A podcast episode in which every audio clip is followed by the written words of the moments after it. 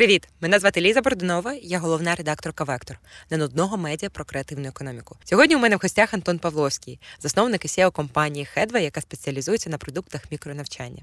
Продукти Headway завантажили більше 60 мільйонів користувачів по всьому світі, і конструються вони на ринках США – 40%, Британії, Австралії та Канади. Партнер цього епізоду – інвестиційна компанія Horizon Capital. Horizon Capital інвестують швидко зростаючі та експортно-орієнтовані компанії і розвивають українську екосистему. Дякую вам за це і дякую за підтримку цього епізоду. Антоне, привіт! Привіт! Дякую тобі, що ти сьогодні з нами. І, власне, мета цього подкасту – поговорити про підприємництво, що робить тебе тобою і як робити те, що ти робиш. Клас. Тому давай розпочинаємо з мого улюбленого класичного питання нашого талонного. Що робить тебе тобою? О, хороше питання. Оце так початок. Початок одразу, як я люблю, одразу по хардкору. Так. Enjoy. Насправді, таке доволі, мабуть, очевидна буде відповідь, що насправді це весь мій досвід, котрий був у мене за ті роки, все, що я прочитав, всі люди, з ким я спілкувався, абсолютно всі події, котрі сталися в моєму житті, вони, звісно, привели мене сюди, конкретно в цю точку, ось в цю секунду, де я розмовляю з тобою, да, тому я вірю, що це є така система, котра відбувається і з нами, але і ми її творимо одночасно. Да, і тому, звісно, і мої дії теж, і відповідь на якісь події моя, вона теж мене привела. Тому це такий якби симбіоз між зовнішнім світом і тим, як я реагую на нього. Кайф. А якщо брати три слова, прикметники, іменники, дієслова, які тебе визначають? Будь-що. Що б ти обрав? Перше, що хочеться сказати, я бачиш, у мене тут тигр. Я дуже люблю тигроловів. Я тигролови багряного дуже дуже люблю. І сміливі завжди мають щастя. Сміливість це те, що визначає, і я, одразу не хочу бути занадто якось звісно, мені страшно і часто страшно, але те, що я хотів би, щоб мене визначало і до чого я прагну, то це точно одне з цих слів буде сміливість. А потім є таке слово. Складнощі перекладу. Я одразу попереджую, що я буду іноді англійські слова чи терміни якісь використовувати.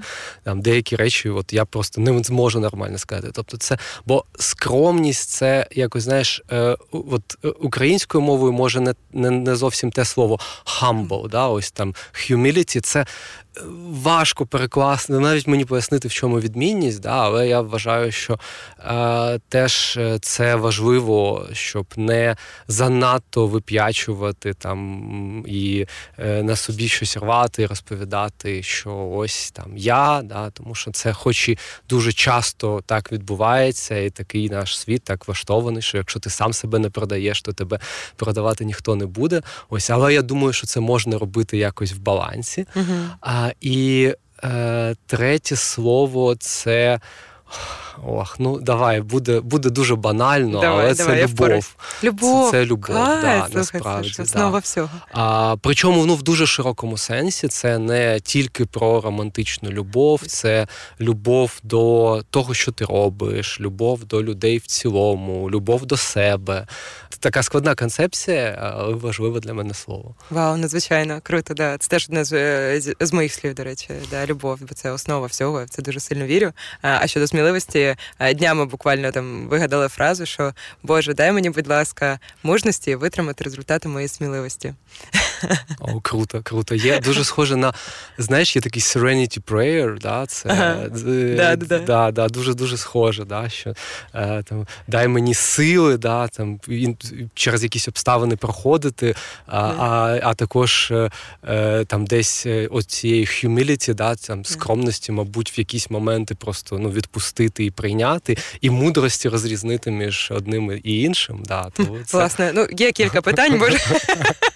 Я багато не прохаю тільки про це. Да, але ось Humble, те, що ти сказав, мені дуже подобається воно у визначенні командного гравця. Можливо, зустрічається ця концепція, що кмітливість, скромність не у там класичному розумінні української мови, а скромність, про яку ти описував, типу, на собі нічого не рвати, визнавати свої здобутки, але не вип'ячувати себе серед людей, та ініціативність. Ось ця кмітливість, скромність та ініціативність, ось це ключові навички, характеристики, схильності командного гравця, і усі люди, з якими мені було круто і класно працювати і взаємодіяти, їм вони були притаманні. Дуже схоже, тобто от я багато над культурою працюю і намагаюсь підтримувати. Ось це такі важливі речі у нас в культурі, та, де одночасно можна і правильно там свої результати про них розказати і продати, але і витримати ось цей правильний баланс.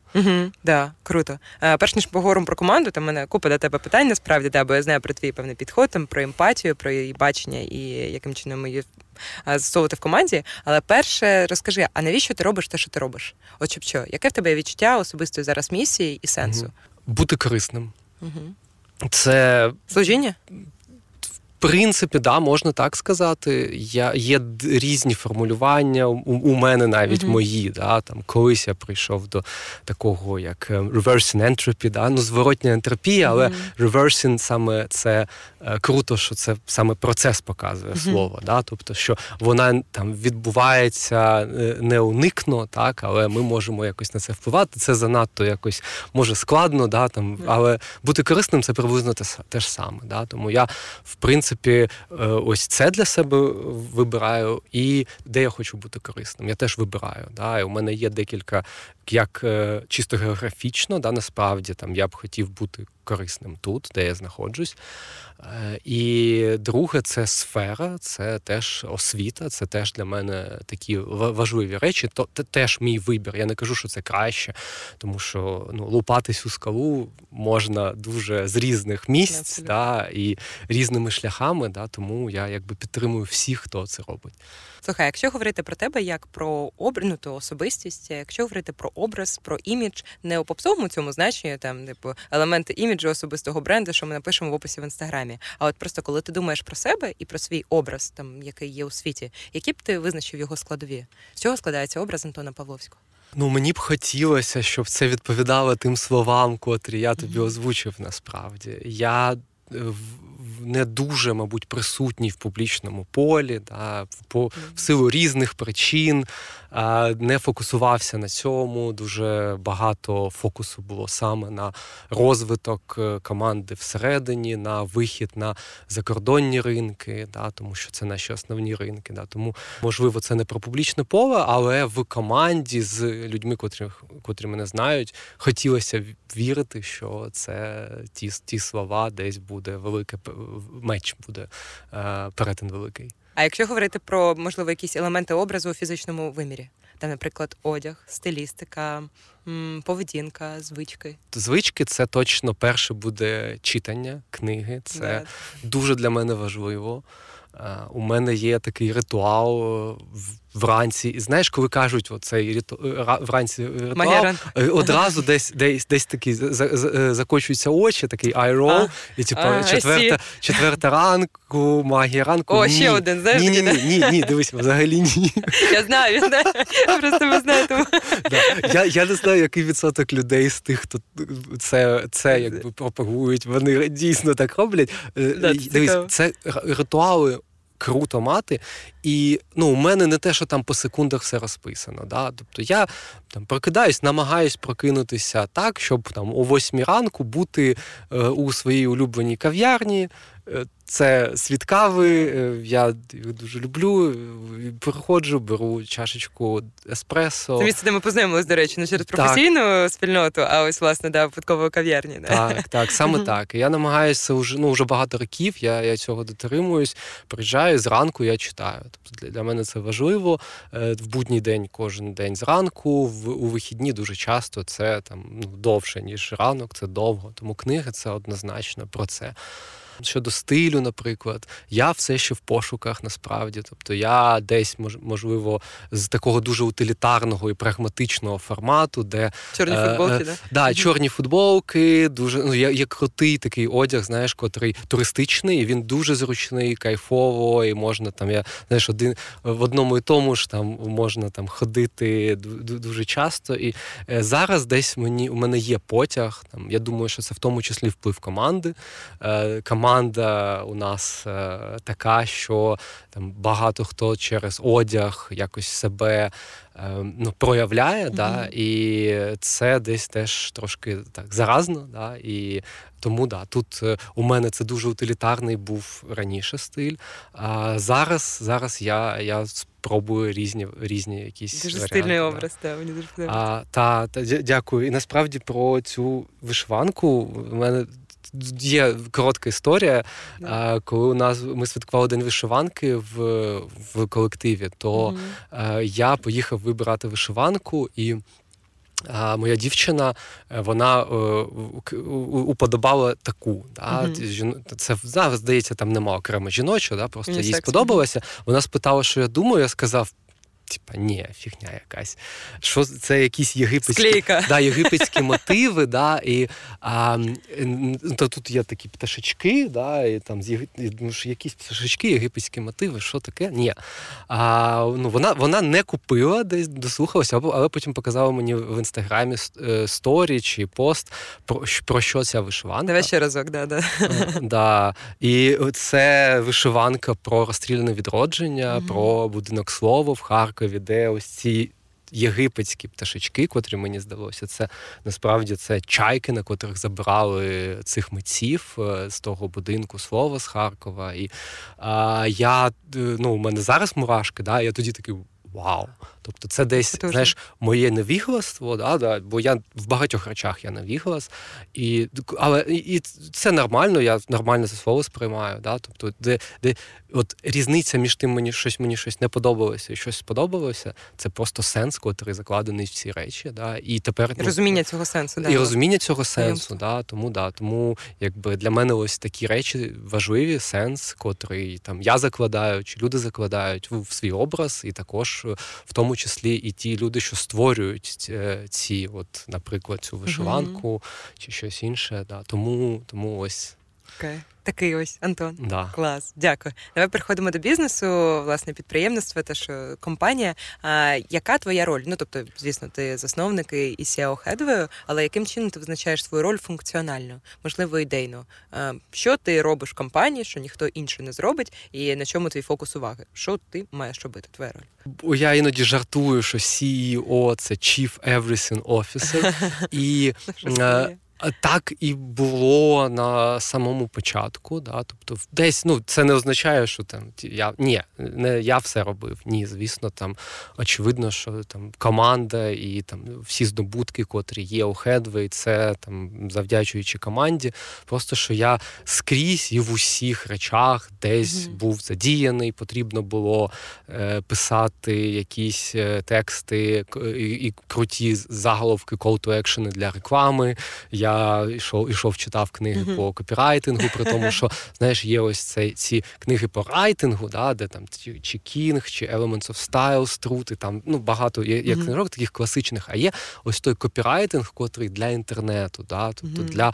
для такого high frequency показів, і це інші правила, я в цьому всьому розбирався. Да. Mm-hmm. Тому це точно було там Chief Everything Officer раніше. Зараз, звісно, я теж там, намагаюся бачити всю картинку, да, всі речі, але, звісно, це у мене немає такого дуже погляду високої роздільної здатності. Да? Тобто я десь бачу щось, деякі mm-hmm. речі не дуже high resolution, а low resolution, але маю бачити всі, щоб бачити, як вони взаємодіють і де можна, і чи потрібно іноді навіть робити якісь зміни чи нові впровадження. Да? Тому що без цього helicopter view доволі важко іноді дещо усвідомити. Хоча іноді на місцях навпаки якісь речі mm-hmm. набагато краще видно, да, тому що це пряма взаємодія з користувачем чи з потенційним користувачем, якщо це маркетинг. Тому ось це.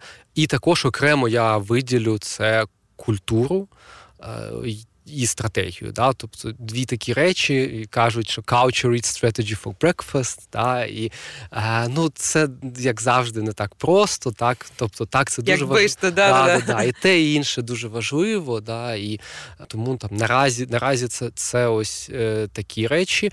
Крім того, є, звісно, якісь такі функції, це, ну, не знаю, як тут правильно, представницькі, чи функції там десь доносити ну, про Headway, про успіхи Headway там, до інших людей, доносити там своїми словами. Да. Це десь я мало, може, виконував, може, трошки навіть прокрастинував в деяких моментах. Ось, ну, тут, бачиш, я зараз тут. Дякую, що покликала. Дуже приємно поговорити про те, що я люблю. І це, в першу чергу, це... Ну, я і себе люблю теж, але це, в першу чергу, Headway. Да. Ось так, що... Кайф, да. Радію, що ти тут теж. Да. Дуже цікавий твій погляд і те, яким чином ти втілюєш його у життя у вашій компанії. Достатньо автентичний. Перш ніж поговоримо про цінності і культуру, яка у вас є, розкажи, будь ласка, яким чином будуються ваші умови співпраці із Генезисом? Ну, от, можливо, для когось там менше знайом з Генезис як з компанією. Я свого часу теж там працювала, але ось, наскільки мені відомо, що є продакт-менеджери умовно, чи люди, які вигадують якусь свою ідею чи проєкт. Генезис завжди толерує це, і, відповідно, ти її вигадав, ти її втілюєш, вона починає працювати, наскільки мені відомо, так було з Headway. Там ти очолюєш цей проєкт, є його засновником, тим не менше, є певний зв'язок із компанією материнською, да, але ти і підприємець, ти співвласник, чи власник повний? Я співвласник. Genesis, він для проєктів виступає інвестором, да, там, на такій початковій стадії, але і не тільки, і там згодом теж це відбувається. Тобто це насправді мій шлях почався в Генезісі, коли я прийшов як найманий співробітник на один з проєктів, перший аналітик на проєкті. Це було в 2014 році.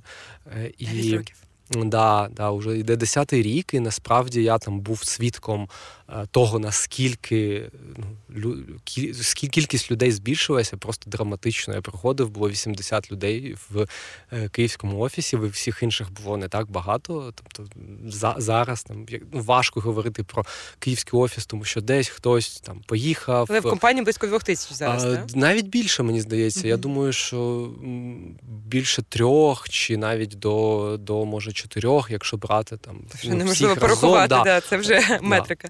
І більшість в Києві, да, це теж, що ти питала про персональну місію десь, так як я був реально свідком і навіть співучасником цього, і там є, то у мене те саме я десь хочу зробити уже для конкретно Headway, це в сфері оцього мікронавчання, мікролернінгу, це те, що мене дуже, дуже тішить, ця сфера, я дуже вірю в силу саморозвитку і можливості, котрі це відкриває для людей.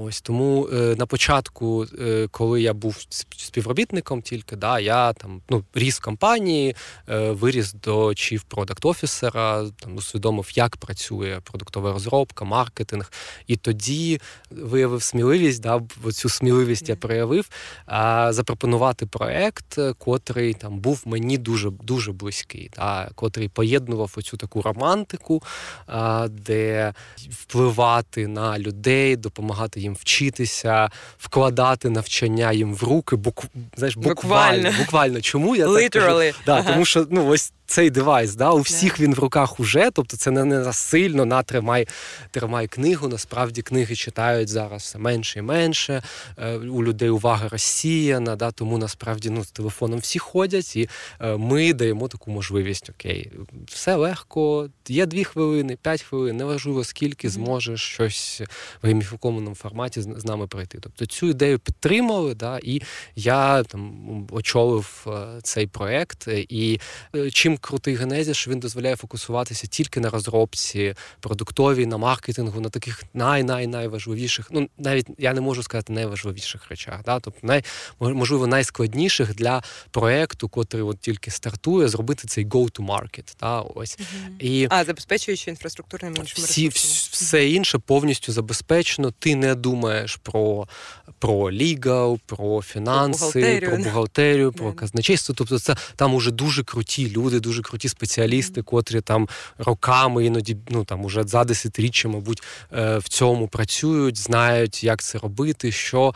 І ти головне роби свою роботу, втілюй свою ідею. І друге, це крім інфраструктури Генезісу, це ком'юніті, це екосистема продуктів і проєктів, де люди, я йду до інших там CEO-фаундерів, чи більш конкретно, якщо якась експертиза потрібна, мої люди в команді йдуть до людей в інших командах і питають, а як ви це робите, як у вас це працює. І там дуже-дуже багато просто цих деталей маленьких, котрі важливі для того, щоб все запрацювало, як робиться продукти, як робиться маркетинг, як зробити там класний продукт, класну кампанію. Да.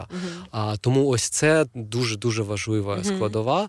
І навіть коли продукт спін-оффиться, спін-офф – це те, що через що пройшли ми, і я знаю, що декілька проєктів в Генезісі.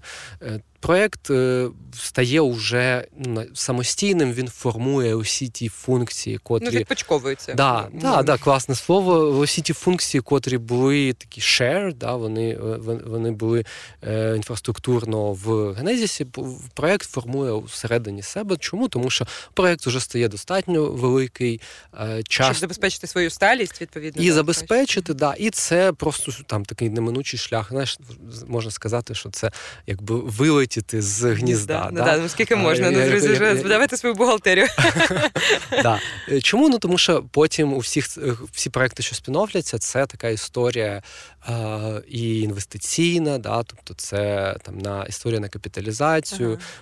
Я думаю, що кожен фаундер чи CEO мріє про IPO і хоче зробити IPO української компанії, компанії в Україні, народженої, звісно. Знаєш, є це не тільки про те, що там собі якусь повісити якусь медальку, а це просто прагматично важливо, тому що у нас доступ до ринків капіталу дуже обмежений. І це було так і до повномасштабного вторгнення, а зараз тим паче. І компанія, навіть якщо щось може отримувати, все одно це обмежені ресурси. Якщо виходиш на IPO, то у тебе багато можливостей відкривається. Тобто я бачу шлях до IPO не як, exit strategy, а це такий milestone, stepping stone до того, щоб розвивати компанію далі, створювати нові можливості, реінвестувати в ріст і захоплювати, створювати цей ринок. Насправді, мікролернінгу, він тільки формується ще, і ми хочемо бути номер один в цій сфері. Деякі джерела пророкують вам, звісно, мільярдну капіталізацію, що захоплює, звісно, і нехай все вдасться обов'язково. А питання щодо умов участі і партнерства, там ваш, наприклад, з Генезис. Ти став співвласником під час спін-оффу? Чи це відбулося до цього? І які дольові участі? Це залежить, мабуть, у нас до спін-оффу, це було де-факто закріплено, але де-юре не всі речі були абсолютно прописані. І тут... зрозуміло, директором умовної товки ти став, коли ви зробили спін-офф. До цього насправді там є, у мене там є, і була, і є повна довіра, і мені деякі речі там не потрібно було. Давайте ми щось там тут підпишемо. І це теж про фокус на тому, що найголовніше і найважливіше, саме go-to-market зробити, якнайшвидше запустити продукт, якнайшвидше отримувати фідбек від користувачів, це важливо. Тому деякі речі я не форсив, і вони вже відбулися після спін-оффу. А про дольові участі я коментувати не можу. Добре, дуже тобі дякую. Просто мені було завжди цікаво, яким чином це врегульовано, тобто яким чином Генезис, так як материнська компанія, забезпечує, в принципі, і зацікавленість, і причетність таку максимальну, тобто, зрозуміло, через свою мотивацію, можливість втілити свою ідею, але, юридично, фінансово і так далі. І ось цей навіть перехід від найманого співробітника у рамках однієї компанії підготовлений до власне вже підприємця і партнера, він, мені здається, впливає на шлях і на ставлення до продукту, і на його розвиток. Безумовно, це відбувається. Кайф. Поправка невеличка, да? Genesis і не позиціонує себе як материнська компанія. Ну, зрозуміло, тут питання дефініції, да?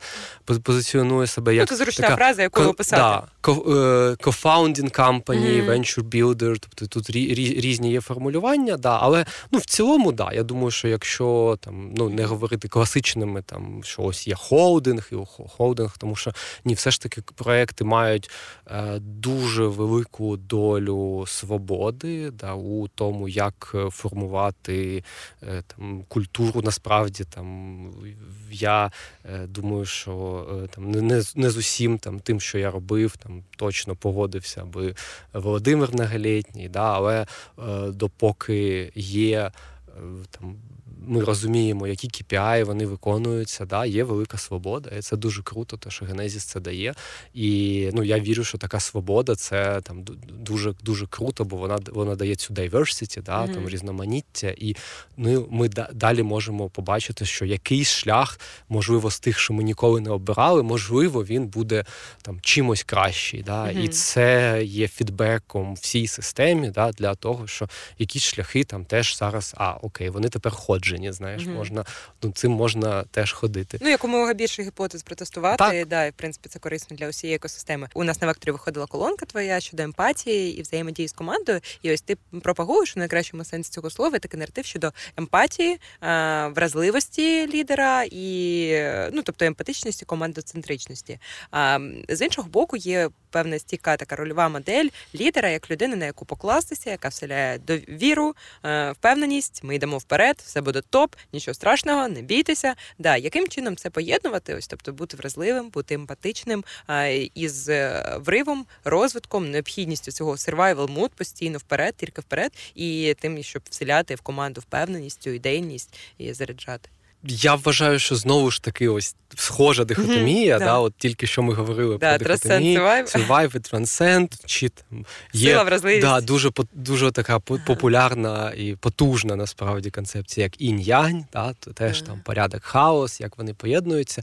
Вони поєднуються, і я вірю, що така вразливість, вона допомагає насправді в вибудовуванні довіри, да, тобто якщо ти мене ще питала про на попереднє питання, так все ж таки, може, ще щось. Я б, мабуть, назвав би довіру. Довіру. Та.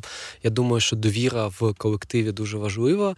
І довіра, вона по-різному формується. Вона формується вразливістю дуже часто, коли ми людям показуємо, да, що можна десь відкритися, тому що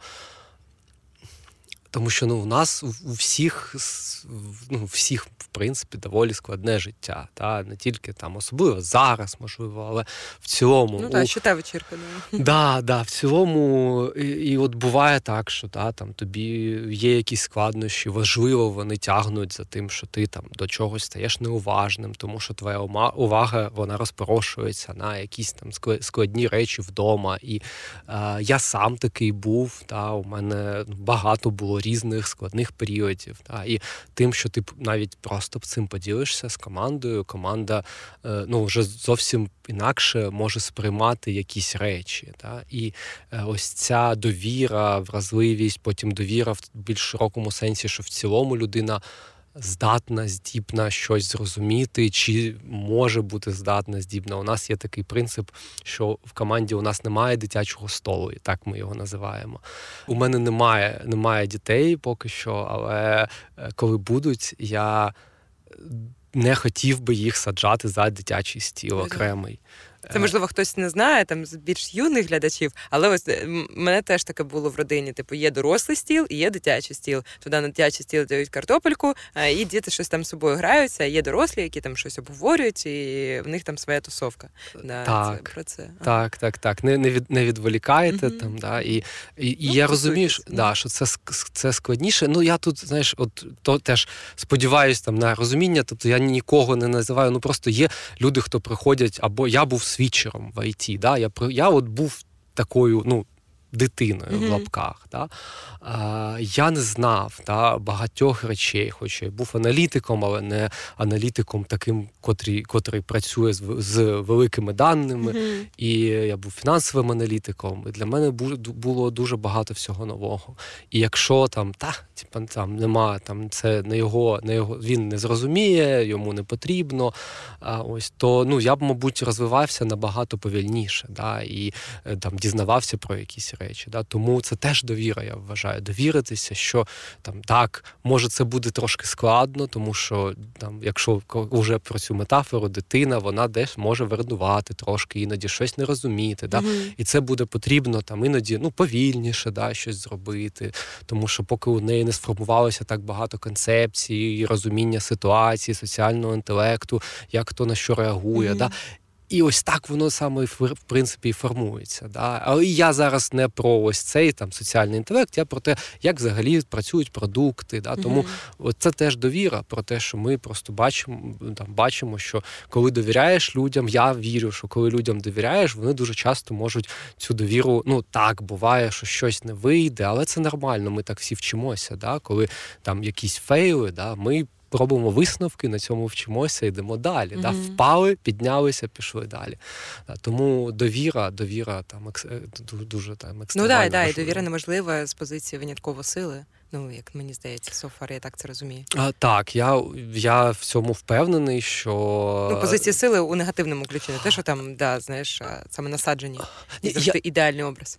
І дивись, я думаю, що може бути довіра до такого, що світоч, сильний лідер, такий, просто strong man. Це десь віра. І це, так, і тут ми вже втрачаємо, тут вже семантика пішла, тому що в цілому довіряють же лідеру, іноді все, навіть своє життя. Але я просто дивлюсь на ситуацію трошки інакше, я би хотів, щоб люди, свідомо. Тобто це було, вони постійно розвивалися, і вибирали знаходитися в організації не тому, що їх силою, чи примусом, чи якимось, цими тримають, а саме тому, що це свідоме рішення, і люди хочуть бути, тому що вони бачать круту команду, крутих людей, щільність амбіцій, інтелекту, експертизи на квадратний метр дуже висока, і людям знаходитися там, вони досягають своїх цілей, і йдуть до своїх довгострокових цілей, бо у кожного вони об'єктивно є, у кожного є свої, і я б теж хотів, і намагаюся, щоб люди довірялися. Іноді ми проводимо такі розмови про те, які довгострокові цілі. І мені абсолютно окей, якщо людина розуміє, що вона з організації захоче колись піти. Бо зараз у неї така ціль довгострокова, до котрої вона йде. Я десь вважаю, що це окей.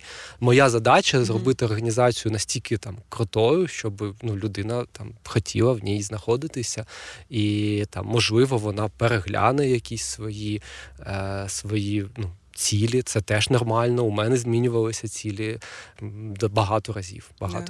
Або, можливо, прийде усвідомлення, що ваші цілі різні, і цьому теж немає трагедії. Чим раніше воно прийде, тим краще, насправді. Слухай, Антоне, а тобі б хотілося працювати у своїй команді? І чому? Тебе б запросили в команду Антона Павловського. Умовно, уявімо цей світ. Чи хотілося б тобі там бути і чому? І найцікавіше, а чому б ні? Чому б ти вагався? Єдина відповідь логічна, що це так. Я насправді додам, що я би, мабуть, хотів, щоб Антон через 2 роки, 3 роки відповів, той Антон, котрий буде через 2-3 роки, відповів би ні.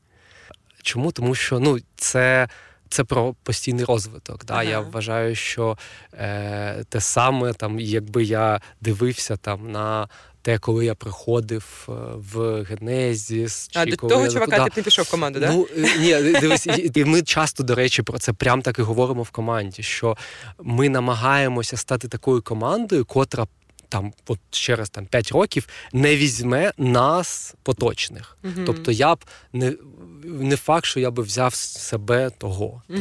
І це частина відповіді, бо інша частина відповіді також я намагаюся, щоб організація була настільки велика, щоб якомога більше людей, ми для якомога більшого кількості людей. І з точки зору саме цього diversity часто кажуть про це різноманіття, але що важливо, да, це ж когнітив, да, тобто ось це когнітивне різноманіття, що ми по-різному дивимося на речі, і це щось ускладнює, тому що треба... нових нейронних зв'язків. Да, щось ускладнює, тому що треба обговорювати, якось сінкатися, вирішувати якісь там, ну, оця конфронтація, але вона може бути конструктивна конфронтація. Да? Це яка конфронтація, котра щось будує, конструкт від слова конструювати, да? Конструктивна конфронтація, на відміну від деструктивної, котра тільки руйнує. І разом з тим конфронтація, вона уже, можливо, щось трошки руйнує, да? Але, знаєш, якщо ми щось трошки зруйнували, то дуже часто з цього можна, що там, не знаю, великий там щось з Лего, да, там був будиночок якийсь, ми його розламали, ми щось зможемо інше. Розміяти глину. Да. А якщо повністю там пройтися катком по цьому Лего, хоча, не знаю, Лего, можливо, навіть і витримає, да, але там, не знаю, спалити там все, то вже з цього там майже нічого не побудуєш. Ага, зрозуміло. Ну, так, це про можливості і зробити конфлікт там точкою зростання, да, ну і, власне, відкривати для себе можливості для розвитку і так далі. Кайф. Тут хочеться згадати мені нашого партнера, Horizon Capital, це інвестиційна компанія Центрально-Східної Європи. Вони виступили партнером цього епізоду, за що їм дуже дякую. Я знаю, що у вас також були певний бекграунд взаємодії, і тут мені цікаво саме побачити тому, як це партнерство там і взаємодія, можливості, яка надається з допомогою там інвестицій, операційної експертизи, яку Horizon Capital дають своїм портфельним компаніям, там як Genesis. У чому полягала ваша взаємодія і що ви з неї взяли? Так, Horizon є інвестором в Genesis і як наслідок, да, то в іншому в проекти там Genesis, да, тому ми так теж там співпрацювали з Horizon і отримували там допомогу, все, що пов'язано з інвестиціями, з фандрейзингом, тому що це окрема така сфера, дуже велика, там є свої правила, да, і тут насправді от десь я людина, у котрої не було цього досвіду, і Генезіс допоміг. Насправді це дуже рідко, коли людина без досвіду фандрейзингу, без такого цього спеціалізованого соціального капіталу, ангелів, нетворку, да, нетворку венчурних інвесторів може створити проєкт, і це мій кейс, да, в цьому дуже круто і сильно допоміг Genesis, да, тому що десь повірив і розуміє, що є експертиза теж важлива. Важко сказати, що більш, що менш важлива. Але разом з тим, кожен проєкт, якщо коли зростає, та от Headway, зокрема, вже зріс до таких масштабів, де нам потрібно вибудовувати як всю свою інфраструктуру, так і свою ось цю фандрейзингову, своє лице і от всю активність для того, щоб знати інвесторів. Та. І от в тому, як це робиться на Заході, тому що там це фонд, котрий знає і там має дуже-дуже крутий широкий нетворк на Заході. Бачив просто безліч варіантів, як не робити, як робити, що спрацювало. Да, ось ця, те, що в продакт-менеджменті часто називають надивленість. Да, от, що ти надивився на різні варіанти, да, і потім з цього ти вже щось свідомо, щось на підсвідомому рівні теж розумієш, і потім можеш передати це далі. Да. Тому це, ну, тут така неоціненна в цьому була допомога, і тут я не можу сказати, що я на цьому зупиняюсь, ні, так само, як і в інших сферах. Да. Я там шукаю якусь ще експертизу от, по фандрейзингу, як, тому що я навіть те, що я почув, мабуть, не все встиг зробити, не все встиг зрозуміти. Да. Знаєш, буває так, що в розробці продуктів ти там через 5 років розумієш, як треба було робити. Якось звісно, так. Звісно, да, я думаю, що це насправді не тільки в цьому, да, в багатьох речах. Так часто, да. Ну, але просто на певних етапах потрібна якась підтримка, експертиза, і це те, що допомагає забустити твій розвиток тут і зараз, да, коли тобі там з операційною експертизою чи там будь-якою іншою прийшли, розповіли, і ти акумулював цей досвід і потім екстраполював далі. Да, ну, це, власне, що Horizon Capital робить для портфельних компаній. І дякуємо за підтримку, за розвиток екосистеми і українських крутих проєктів. А ось ретроспективно перспективі розвитку вашої компанії. Які, на твій погляд, можливо, ключові рішення чи кроки були визначальними для того, щоб ви опинилися там, де ви є зараз? Наприклад, там 70, майже 70 мільйонів скачувань там за всю історію користувачів. 3 рішення чи кроки, які б ти визначили ваше місце зараз?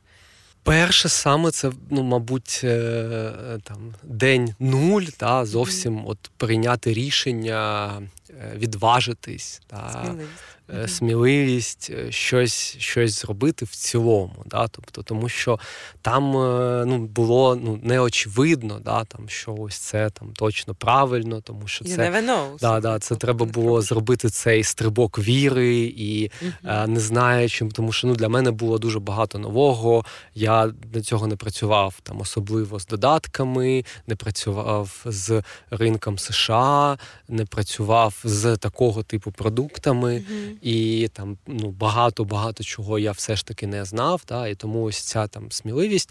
Можливо, там є така невеличка порада, можливо, комусь це допоможе. Як я взагалі прийшов до того, що це саме Headway був, я в одній книзі я прочитав таке питання, котре мене дуже здивувало. Я думаю, що багато кого з аудиторії, може, воно і не здивує, але питання звучало так: що би ти робив, якби ти була впевнена, що це буде 100% успіх. Оце точно буде успіх. От 100% це спрацює. Що би ти робив?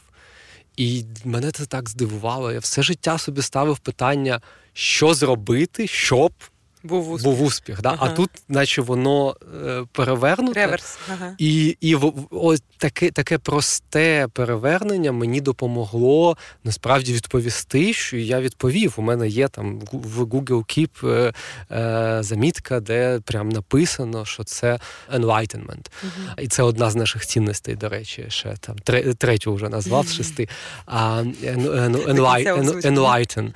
Ось. І я написав, що це платформа для просвітництва, де люди могли би освічувати себе і допомагати освічувати інших. Тобто це не те, що прям точно, бо можна було по-різному зробити, да, там не факт, що це там Headway, це прям платформа, бо знову семантика, що таке платформа, це там marketplace, two-sided, multi-sided marketplace. Жонглювання абстракціями, це таке. А це найперше. Потім я би все ж таки, мабуть, виділив місія і цінності, котрі ми сформували. Я вважаю, що це дуже сильно там нам допомогло. І ми сформували, знаєш, як багато в житті відбувається через факапи. Там у мене був досвід, коли я людину найняв, і я був це першу людину, котру я звільняв в Headway. Насправді я там до таких речей ставлюсь дуже серйозно. Там я рефлексую, думаю, там де там що я неправильно зробив, що можна було зробити інакше. І там був кейс, коли насправді там було дуже уже спочатку було зрозуміло, буквально там на 3-й день, що там просто треба там розійтись. Тобто це одна з речей, котрих я неправильно зробив. Я думаю, а що мені не дозволило зробити це на 3-й день, коли це було правильно. Тому що воно ще тягнулося, потім ще там 1.5 місяці після цього. І бо воно все одно до цього прийшло, краще було б зробити. І я прийшов до того, що десь я не відчував собі впевненість, там якісь речі там може для себе не зартикулював, і тому їх важко було мені донести. Тому там формулювання місії, цінностей, і ось це сильно вплинуло на наш рух. Третє, я виділю, тобто дивись, зараз Headway – це і продукт Headway, котрий, можливо, хтось знає. Да, це додаток з summary, там, з книг, нон-фікшн книг. Але разом з тим в Headway ще і екосистема уже продуктів. Якраз та, що там людям в руки вкладає там навчання. Це вже екосистема з 3 продуктів. І як це там стало екосистемою, ми об'єдналися з іншим продуктом, котрий там теж був народжений в Genesis, це «Імпульс». І там дуже, дуже потужна, дуже крута команда. Там є свій фаундер цього проєкту, і CEO, це Женя Костінецький. І ось те, що ми тоді об'єдналися, там дало дуже багато. Тобто усвідомлення, що ми можемо йти далі. У нас з'явився вже третій продукт, і він успішний. Дуже це Нібл, це курси візуальні. Тобто ми усвідомили, що люди вчаться по-різному. Да? На початку, бо я любив книги, ми такі книги. Окей, книги, ми важко якось людям в книгу вкласти в руки, да? А ось смартфон уже там, да? Щось зробимо, гейміфікацію, стрійки, челенджі, це все допоможе людям читати, да? Або слухати. А ми такі потім, окей, читати, слухати, це круто, але інші люди вчаться інакше. І імпульс – це ігри для розвитку мозку, прям, ще більш гейміфікований продукт, ніж Headway, і там супер успішний, у них за 40 мільйонів користувачів. Да, тобто з цих 70, що у нас разом по трьох продуктах, там 46, здається, 45, точно за 40, це імпульс. І тут ми зараз маємо вже екосистему продуктів. Я бачу, що це дуже правильно було рішення, саме тому, що люди вчаться по-різному, а суперепс, насправді, вони майже ніколи не працюють. Тобто, суперепс – це дуже... Це вологі мрії, щоб це коли-небудь стали захоплені. 100%. Це вологі мрії, ось, знаєш, і, там, інвестбанкірів, чи людей, economies of scale, щось поєднати, це 1 + 1 = 3. Але насправді, коли ти знаєш, як додатки розробляються, працюють, ти розумієш, що він стає уже взагалі незрозумілий для користувачів. Да? Тобто, що з тобою робити? Особливо на смартфоні. Де ми це робимо на смартфоні, те, що називають screen real estate, дуже обмежений. Да, тому краще мати все ж таки окремі додатки, особливо якщо вони дуже сильно між собою відрізняються. Ось і зараз ми розбудовуємо цю екосистему, і так нас включили в список за 2 роки. Да? Тобто тут важливий момент, що це список компаній, котрі з дуже великою ймовірністю досягають статусу одинорогу за 2 роки. Ось, тому що, в принципі, мільярд капіталізації – це якби прикольно, а мільярд виручки – це ще прикольніше. І так, за 2 роки я, це може щось трапитись, да? Але hope is not a strategy, да? Тобто це трошки більше займе, але абсолютно зрозуміло, що ми до цього дійдемо. Кайф. А на цьому шляху які гіпотези великі? Я маю на увазі гіпотези на те, який креатив запускати рекламу в Фейсбуці. А які великі гіпотези не спрацювали? Від чого вам довелось відмовитись? Не знаю, ринки, рішення, продукти? У нас був момент, коли ми проаналізували кількість проєктів, що у нас було запущено. І, звісно, деякі з цих проєктів були супермасштабні, цілий новий продукт взагалі. А деякі проєкти, котрі ми пропрацьовували, деякі проєкти трошки менше. Але в цілому кількість була 108. 108 проєктів, ми такі, о май гад. І я думаю, що якщо кожен в компанії, в своїй організації, дуже детально, якщо це продуктова організація, то закопається, там десь буде щось теж велика кількість, може не за 100, але ми доволі багато чого поставили на паузу. Перше, що приходить на думку, це фізичні підбірки, котрі ми протестували. У нас є дуже, дуже класна підбірка інфографік, котру ми роздрукували, вона чудово виглядає, от такий краса, eye candy, знаєш, такий ось. І ми поки що поставили цей проект на паузу. Тобто відмовилися, але в моменті. Да? Чому? Тому що ресурсів не вистачає, зростаємо так дуже потужно. Це те, що от зараз є виклики для нас, це розширити організацію. Тобто ми насправді найм не зупиняли взагалі, тобто весь минулий рік ми не зупиняли найм, тобто ми деякі речі ставили на паузу, наприклад, як Нібл, це От цей третій продукт, ми його почали розробляти, поставили на паузу, сфокусувалися на операційній ефективності. Потім, коли в повномасштабне вторгнення почалося, і після цього десь за півроку перезапустили знову, і вже запустили, вже він там ось дуже круто перформить, обігнав своїх конкурентів і займає там топи в категорії в education, і в Штатах, і в Канаді. Ось ці фізичні підбірки поки що не перезапустили. Те, що збираємося. Чому? Тому що, не знаю, от як ти любиш читати електронні книжки чи фізичні? Паперові. Паперові, да? От таких дуже багато людей. Я теж більше паперові читаю. Насправді, там ми бачимо таку можливість, де ми наші підбірки, тільки щось типу на кшталт Harvard Business Review Top 10 Reads on Leadership. Да, це Headway, там, Top 10 Reads on. І це, це власне, підбірка статей, до речі, мені подобається формат HBR. Це перше, що приходить, спадає на думку. А на твій погляд, твій досвід, яким чином зростати, коли ти вже великий? Тобто є, очевидно, певна складність у тому, що коли ти там від нуля до одиниці, такий Пітер Тілі, привіт, в широкому сенсі, там тобі зростати на початку динамічно, набагато легше, тому що ти стартуєш з нуля, і там вже за рік ти виріс на 100%, але просто в абсолютних показниках це не такі масштабні цифри. А коли ти вже великий, майже 70 мільйонів завантажувань, і відповідно зараз, чи відчув ти зміну динаміки і важкості, саме по вазі цих рішень і цих кроків просування вперед? І якщо так, то що зумовлює ваш розвиток зараз? Завдяки чому?